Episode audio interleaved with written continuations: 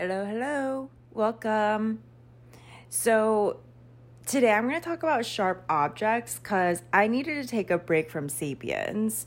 Um, so, Sharp Objects by Gillian, what's her face? It's the girl that did um, Gone Girl, which, so you know she's absolutely crazy. When my brother watched that movie, he said that I rem- she reminded him of me. And I mean, what a compliment. But I would never be able to be as clever as her. But it's a testament to like how the crazy department in her brain that shit is firing on all cylinders you know it's like going overdrive like that part of her brain it's like it's like worrying and making that noise and like it's making you so uncomfortable that you have to put your laptop down and just walk out of the room for a second and act like and act like it's not happening but yeah, I mean, good for her. My friend says she just looks very innocent, like your typical, like, very good, nice girl. Um, but I feel like that's where they get you. Yeah, this is exactly what I needed because Sapiens, as interesting as the content is, the writing is just so dry and textbooky that I needed something to spice it up a little bit for me. And the most entertaining thing for me is crazy bitches. And Gillian, this bitch delivered. So I'm not quite done yet. I'm about like three quarters in. And it's about this reporter from Chicago. She gets sent back to her like small town, small hometown to do this, um, to look into this like killing and there were actually two murders. There's actually one murder and one case of missing girl, like by the time she gets there. But only a few days after she gets there, the second girl is confirmed as being murdered. And they're both strangled. And this is the creepy part all their teeth are pulled out.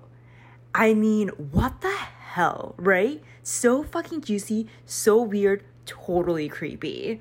My first thought is, there's a dentist that has just gone completely fucking rogue. He's sick of these like little shitheads coming into his dentist office with like nasty ass teeth. They're not taking care of their teeth and they're just like, you know, give me like fix all my teeth, doc. And he's like, I've had it. And just like one day he fucking snaps.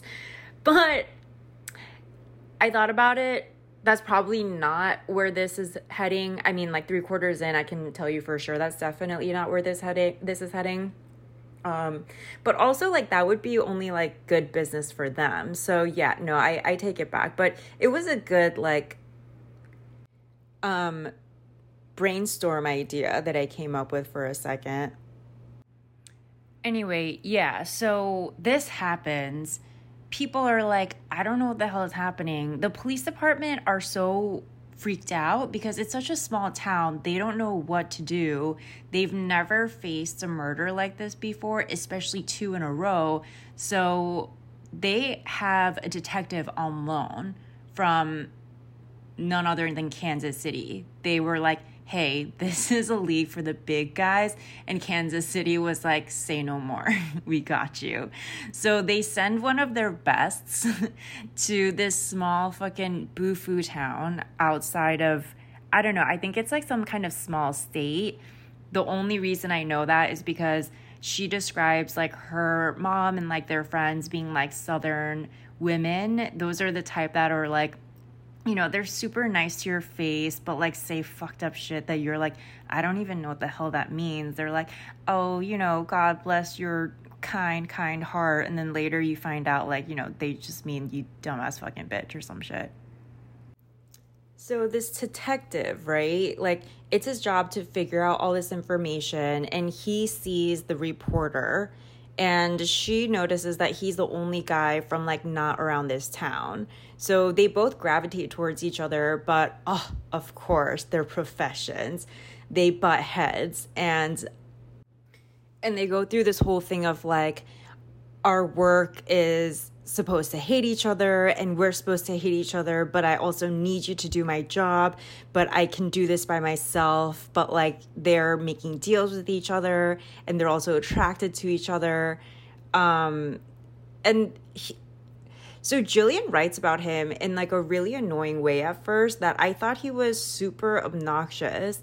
And the way she writes about uh, her, the main character name is Camille. Um, she has this like very sli- slightly like disturbed sense to her. Like her, she's not. She doesn't have like the most stable mental health. Um, she's definitely neurotic, a little bit depressed, definitely anxious. And she has this like dormant alcoholism. She's just always drinking. So I just assumed that she was average looking at best because she's like what, like uh mid to late 30s and she's just drinking all the time. She's not the best reporter, but not the worst. She paints her as like this very average person, which is fine. I don't think every author needs to start off their book with like describing the physicalities of a person. It's like a little overrated. But she goes through the book with like nothing special happening and then all of a sudden they start commenting the detective in the middle of the book starts commenting on like how gorgeous she is. And I'm like, are you talking about our girl, Camille? Camille? Camille, who do I think? I'm like French all of a sudden. Camille, who smashes a whiskey sour for breakfast every day. Like, surely you're not talking about her. And then she starts talking about how hot the detective is. I'm like, you're talking about Captain Looney Tunes here? I feel like she switches teams on us so fast. Like, if he was gonna be hot, then don't write him to be so fucking annoying in the beginning. Yeah, I don't know. I still don't buy it. When I drink like two nights out of the weekend on Monday morning, woof, unrecognizable. So I, Gillian, I understand what you're trying to do here, but that's just not real life. So you gotta you gotta come up with something else. Either like she skins babies and she's the murderer and then that's how she has like her beautiful skin and is deemed so stunning in the book or like i don't know have her pick up a healthy habit. This is just not this is not real and now that I know that they're both good looking, I have to kind of go back and replay all the scenes that I read and make the characters a little bit more attractive. You know, it's just they were played by two characters in my head so far, and now I have to swap them out with new characters and and half-ass redirect the first half of the book again. Gillian, you don't have to paint an entire picture of them when you first introduce a character, but leave breadcrumbs, you know? Like just anything, crumbs, little clues, blues clues type of thing. Give us an idea of what we're what we're working with, okay? And also halfway through, they introduce to us that she's like a habitual cutter, which is pretty crazy. I wonder if that's like the hot new like mental illness to give to people because that was also the thing that like the girl did in Gin- Ginny and Georgia. And the way she introduces us to this newfound newfound secret of hers is like when she goes shopping with her mom, Adora, adorable, she can't buy anything that doesn't have full sleeves and is full length because she has cut her cut up her entire body allegedly which also like makes no sense to me because I feel like those people are super secretive about that kind of stuff. And she is from the South. There's, I, I'm pretty sure she would have had some kind of foresight to be like, yeah, maybe I shouldn't cut my forearm because I would like to wear short sleeves just one one more time in my life. And yeah, she's from Chicago, and Chicago is like so cold 10 months out of the year but like what is she going to do for the two other months move to antarctica when it's like a summer during chicago and now I'm doing the same thing as when I did when I found out she was attractive. Now I'm going back and replaying every scene and thinking if I had envisioned her in like a short sleeve and like what does she look like in it. So I have to go back and redress her. And now in all the scenes that like I'm thinking of in the first half of the book, she has to be wearing like a, she's wearing like a nun outfit now. Gillian, darling, the imaginary budget of the movie in my head, like the the budget is not financed by Harvey Weinstein, okay? Like we need to stop this dropping bombs that really change the fundamentals of the characters that I've already built in my head. Okay, going back to the main plot. So the two the two girls that are murdered, they're like 10 or 11, right? Um the first girl's name is Anne, the second name the second girl's name is Natalie. And Camille actually has this young, like 13, 14 year old sister um, named Emma. And she, like when you first meet her, she seems very demure and like kind of like a young, shy, innocent girl, but then that's only the part that she plays inside her house. Like when she sees her outside, she's like a mean girl. The book also says she's like really hot and like super like developed for that's like my PC way of saying like the book really describes her as like having like big boobs and really hot and just I don't know. I feel like it, it it the way they talk about her boobs like first five times okay i get it but like after that yeah you you really don't need to drive that point home she's like 13 at the end of the day but maybe they're just trying to talk about how like mature she is because she uh, Camille does follow her like late one night into this barn and she's like doing like weird ass shit with like a bunch of like farmer dudes. She's kind of like the town hoe. So she's like the popular girl in town. She has her goon squad that follows her and like does whatever the fuck she says.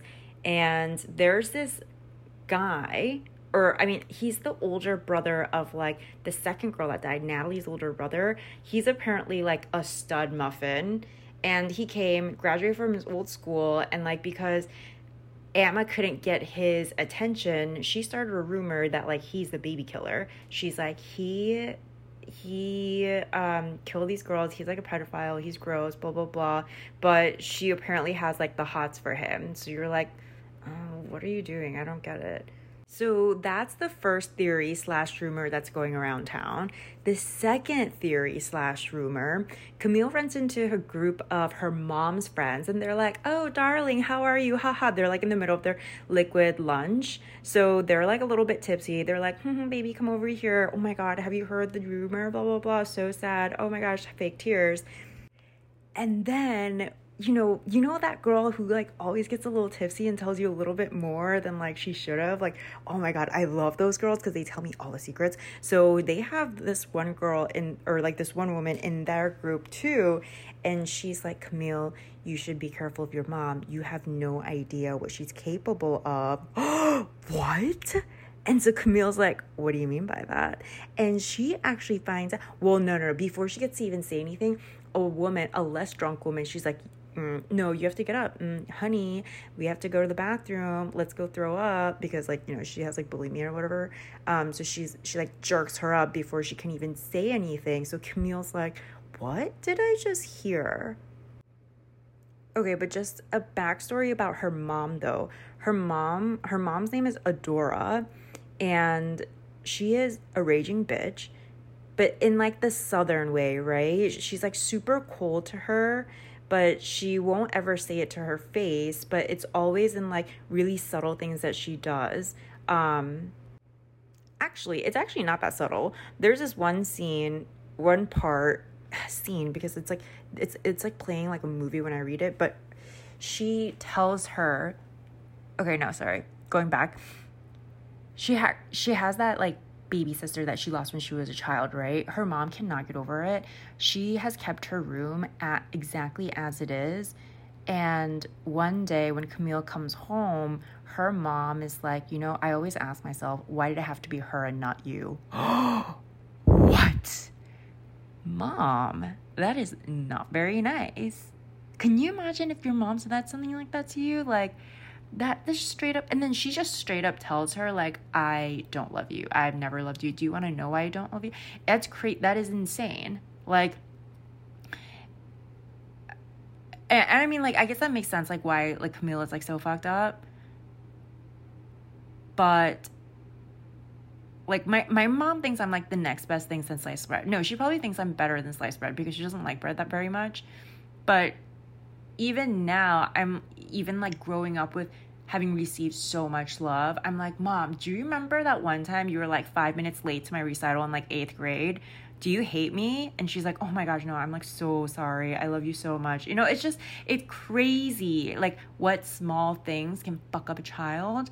And she's like, Yeah, my mom never loved me growing up. And she straight up tells her during this trip when she's like a grown ass person, she's like, Do you want to know I never loved you? Like, mm, my God, you don't say that. Oh, wait, there is a reason though, because so Adora got pregnant with Camille when she was in high school. It was a teen pregnancy. And Adora's parents were super strict um, religious people and they were like super conservative and they were heartbroken. They just could not get over the fact that like their pure little teenager was pregnant with like, I don't know, like a nobody um, so she grew up like not even knowing the dad, and they were so upset about Adora that like as soon as Camille was born, they passed away like not too long after. So Camille never knew her grandparents, and she never knew her dad. And Adora remarried this guy with a stick up his ass. He's like super square. His name is Alan. And their relationship is pretty much non existent. She describes it as much like as having a stranger in the family. There's a weird formality between them too.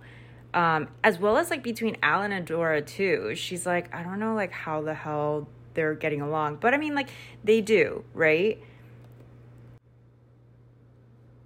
Oh my god, my ADHD is out of control today. So, okay, so that's the second theory. And then the third theory is um there's an eyewitness. There's a little boy who was playing with Natalie the last time she was seen before she was abducted. And he says it was actually like a woman that abducted her. He said it was kind of like a ghost. She was wearing all white and she came by and she seemed like she was hugging Natalie. She came out of the woods right into the playground they were playing in. She hugged her. Natalie looked at him, kind of looking like she was like a little bit scared but didn't know what to do. And then she just took her back into the woods. Camille take this story takes this story and then goes to the detective and he's and she's like I need to know if this is true. And he's like let me do my job. And she's like I'm trying to do my job. Why don't you do yours and help me?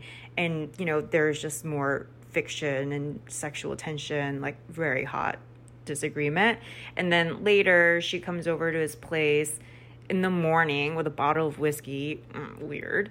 And then they have sex. So I'm thinking, how are they doing this with like all of her all of her cutting scars and like her needing to be like dressed at all times. So she's like, I want to do it my way. And her way is like keeping all their clothes on and just whipping his dick out, I guess. And he, they're like, they're not in public, like, they're in his house. And he's apparently so into the throes of passion that he's like, okay, you can do whatever you want. I don't know what kind of throes of passion you can be in when, like, you're in a long sleeve shirt and, like, long jeans, but I mean, okay, if you say so. And of course, like, before she's a woman, she's a reporter first. So she goes back to her car after this whole ordeal and is like, darn, I should have gotten more information out of him.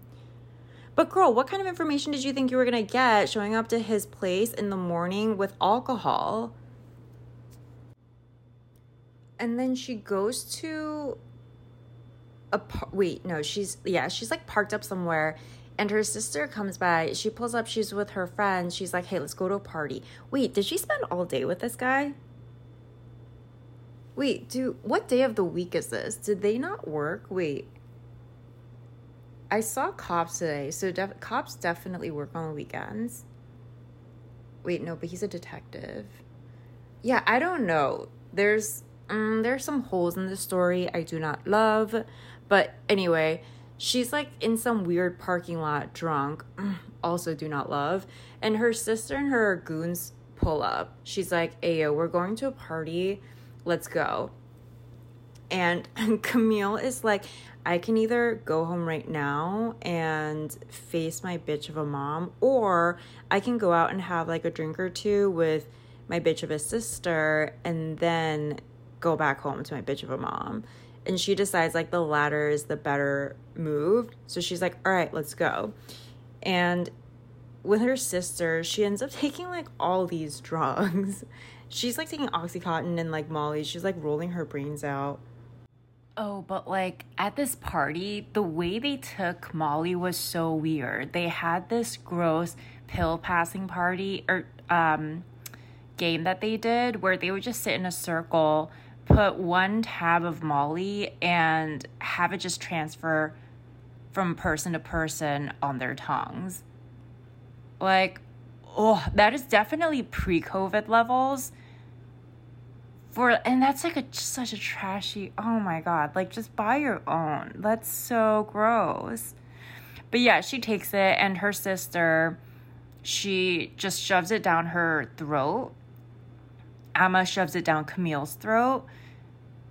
And on one part, like that is so rude because if you're like not in the mood to take Molly and like you're not emotionally and mentally and physically ready because it's not like a day thing. It's not a glass of wine. Just, as you're going on all night, you need to be prepared. You need to know like 24 hours beforehand and make sure you have a face mask ready in your refrigerator. But on the other hand, mm, yeah, Emma, like that is really sweet. You know, she's like, yeah, you need a roll. Like I, if I knew like my friends weren't going to kill me for doing that, um, I'd be like, yeah, you need to you need to chill out. Like, let me just get you rolling involuntary, like against your will. Yeah, yeah, no, that's still fucked up. Oh wait, oh wait, oh my gosh, this is such a juicy thing. And then she finds Camille finds out later that her mom was tutoring one of the two girls that had died because she was giving her such a hard time at the beginning of the book. Like they go to the funerals and like her mom's crying and making a big deal about how those two girls were such sweet girls and she's like, "Mom, you didn't even know them. Stop making this all about yourself. Like, we all know that person when someone dies, like, they're like, we were so close. You're like, you had one conversation with them. They like do a whole like Instagram post, like, I'm gonna miss you so much. You're like, that person did not think about you at all. But like, what are they gonna do? Like, come back from the dead and be like, bitch, shut up? Like, it's basically the Kardashians with anyone that's like died or like, you know, even birthdays it doesn't even matter who it is. It's like some blurry, horrible picture of them and like a better picture, like filter version of like themselves, you know? It's just so rude and inconsiderate. And we all know what you're doing there. So she was like, Mom, I know you're just like doing this for attention. Like, stop being so pathetic. She was a little bit harsh to her. And she um, Adora was like, You're hurting my feelings. Alan is like, You're being so harsh. Camille's like, I don't give a shit. And when she finds this out, she's like, Oh, damn, mom, I'm so sorry. I had no idea because you did know these girls. But she's like, Why though? Why were you tutoring? Like, you don't need the money. You're a millionaire. Alan's a millionaire. And you're a classist you're a stuck up snobby bitch so like why are you tutoring girls on from the other side of town like that is sus on sus on sus and Adora super old fashioned, very traditional, conservative, all about like women should be a certain way, women should dress this way, act this way, etc., etc. Mm, and she loves enforcing this, whether it's about like power, uh, who fucking knows. Um, oh my god, I think I'm becoming one of those ladies though, because especially when I go out and if it's cold and I see much younger girls that are dressed in skimpy clothes, I just want to give them my coat and tell them like, you know, it like one night of looking hot is not worth getting a cold for. Like get a coat, go inside, have some like hot lemon water. Oh my god, this is my future. I'm gonna be like this is I'm gonna become Adora. I am Adora. Hopefully, like without the murdering though, if she is a murderer. Okay, this was just a long winded justification of why we think Adora might be the killer. Because the girls having their teeth pulled out, it was just like a show of defiance. It was almost like punishment for them not listening and not being obedient for something. And that kind of pettiness for order and obedience, that would only come from Adora. That would only come from a woman because it definitely wasn't a man. A man that would just sit there and like tear all those teeth out just for the sake of doing it. Uh uh no. That is like not easy. And there was like no um there was no foul play on the bodies either. So yeah, I don't know, Adora. It's like not looking good for you. I mean, there was one other theory that was tossed around just for like a brief second, though. Like when they were having that ladies' luncheon, um, there was one woman who said that like the um, the dad of the first girl, she was like, "Yeah, he's a pervert. He's always looking at my boobs," and her friends were like, mm, "Bitch, what boobs?" So that was squashed very quickly. And he doesn't come up again for the rest of the book and knowing Gillian, sh- this author, she's pretty sick and twisted. She loves that shit when it's like right under our noses. She loves to make a fool of us. So I don't think it's gonna be someone random that we haven't heard about before. Like if it's just like if it's this random dude named Griffin that we've never heard of. Like, I'm throwing the book away. But yeah, no, she's a clever one. I feel like it's to be someone close that we knew so we can look back and be like, oh, ho, ho, ho. like they were the killer the entire time. So I didn't know this was made into a show on HBO. So I looked at the cast really quick and like it made me sad because Adora's mom, she's played by the really fun mom, like fun hippie mom that's in Easy A with Emma Stone. She's like so cute. Um, so I was like, no, it can't be her. But like if it is her, that makes it that much juicier. Like a head swivel, like what the fuck just happened? But yeah, okay, long story short, um, I'm not finished with the book. I don't know who's the killer yet but I only have about like 70, 80 more pages to go. So it'll probably be sometime this week, uh, maybe next week. And then, yeah, I'll sprinkle in some Sapien somewhere. Thanks for listening. Ta ta.